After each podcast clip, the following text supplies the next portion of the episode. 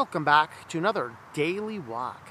Well, today we want to talk a little bit about the importance of the Old Testament. Now, if you come from like a Catholic tradition, you already know a lot more about it. The Catholic tradition tends to put a lot more emphasis on the Old Testament. However, the Protestant denominations, most of them, tend to take a hands-off approach. They look at the Old Testament as it's just old. It's maybe irrelevant. Maybe it's it's good stories. It's David and Goliath. It's Moses and a burning bush and and things like this. But the reality is is that the Old Testament is so much more important for our New Testament. You have to recognize this. Nearly every book in the Old Testament was quoted or referenced at some point in time by a New Testament writer, sometimes directly, sometimes indirectly. We have a lot of references to the Psalms, we have a lot of references uh, to the prophets specifically, but we also have tie ins to a lot of other principles.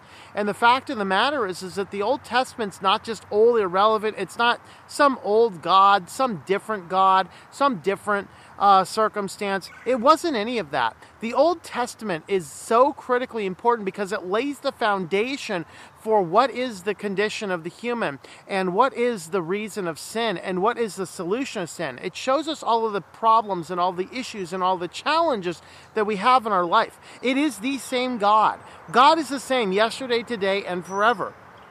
And as we start recognizing that, we have to look at the fact that the Old Testament itself is not just some old collection of stories. It's not an antiquated God.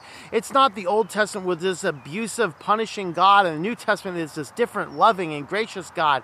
It is the same God from the same motivations. God is merciful in the Old Testament, God is merciful in the New Testament. God is wrath in the Old Testament, and God is wrath in the New Testament.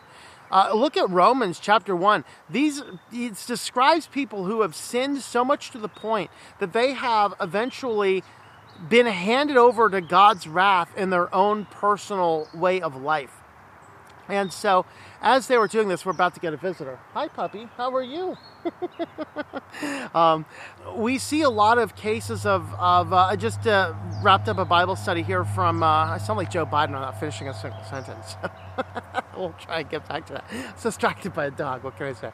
Uh, anyway, um, back on target. I just finished doing a uh, study looking at the kingdom of Josiah. Of course, we have a whole book on this, Josiah's sanctification.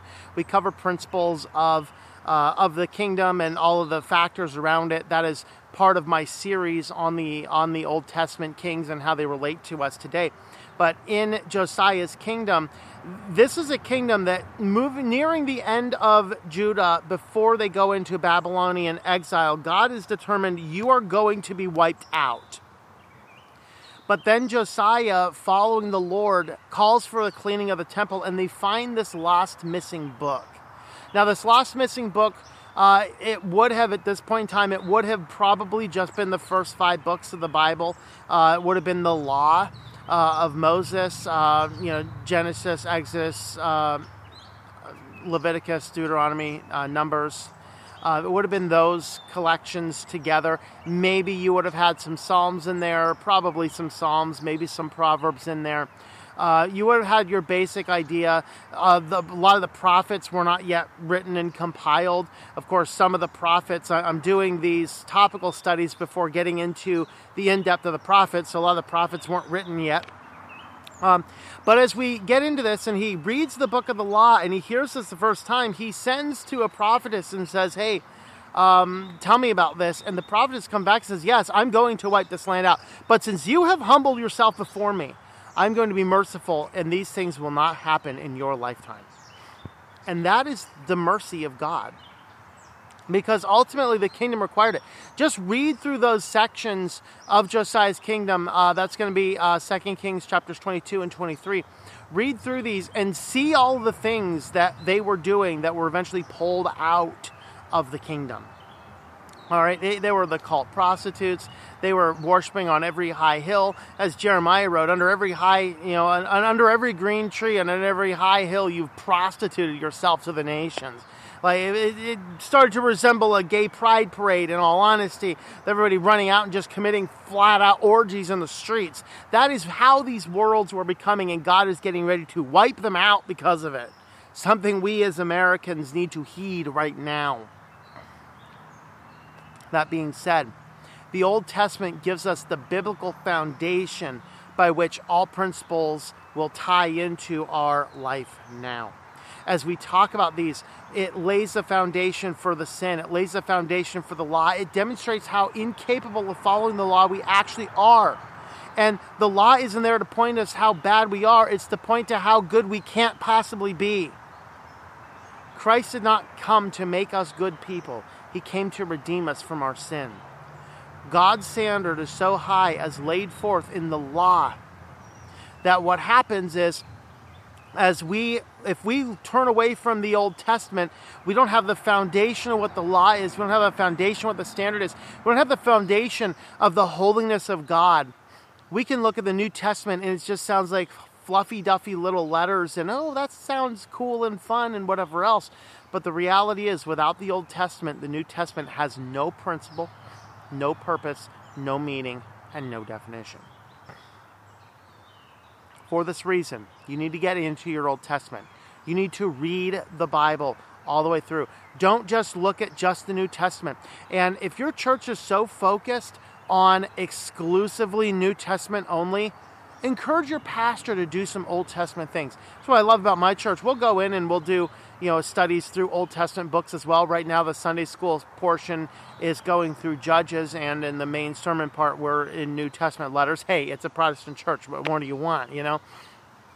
Uh, but the reality is, um, the Old Testament is critically important and you need to read it. I know some parts can be long and boring.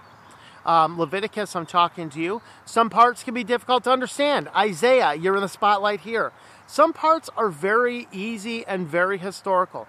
Read the book of Genesis. It is so easy to, so to read, so completely historical, and it does lay a lot of good foundation and then dig into some of the prophets. Jonah is a very easy prophet to understand. Some are a little bit harder to understand. But, and here's the next principle as you're reading through, particularly the Old Testament, particularly the prophets, you might read them five or six times before you even get an inkling of what in the world is going on.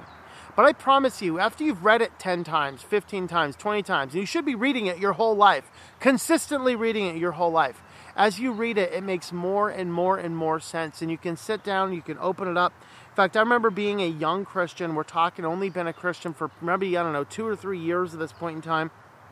And I'm like, I'm going to get in and I'm going to study something. I open up and let's read a chapter in Ezekiel. It's like 22, 23, somewhere around there.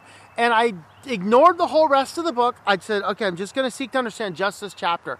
To this day, I understand that chapter thoroughly. I sat down, I opened it up, I read a few commentaries, I, I dug into it. I didn't just quickly gloss over it and hey, that was done. I took an hour or two just digging into that one particular chapter.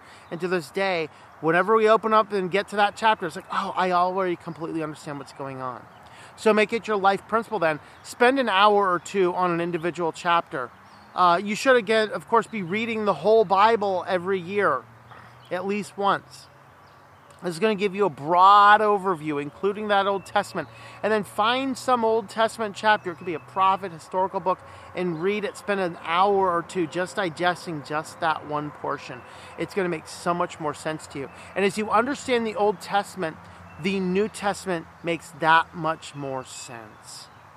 So, this is why it's so important to focus on what is in the Old Testament in addition to what is in the New. Of course, I have the, the series of book, the Kings of All Creation series. Uh, books one and two are out. This is Josiah's Sanctification and Hezekiah's Prayer are out. We're working on the next one, which is Joash's Influences. Sign up for the newsletter at the website at ourwalkinchrist.com to get updated information. I should have the next newsletter was going to come out. I think uh, I think in like the the first week of July. I usually send the newsletters out on Wednesdays. Um, so usually like the first Wednesday ish in July in, in the in the month is when I'm trying to send that out. Uh, I should have more information about that book there. The first draft is done. We're working on the edits right now. I'll try and have some more information about that book uh, in that next newsletter coming out in July. So, with that, thanks for following along. I hope that you enjoy your daily walk in our Lord. Thank you for tuning in. Our Walk in Christ podcast is a listener supported presentation. For more information about how you can help, check out ourwalkinchrist.com forward slash support or our Patreon page at patreon.com forward slash Tom M.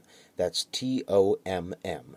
Digital and paperback books are available on several online bookstores or at our website. Once again, the website is ourwalkinchrist.com.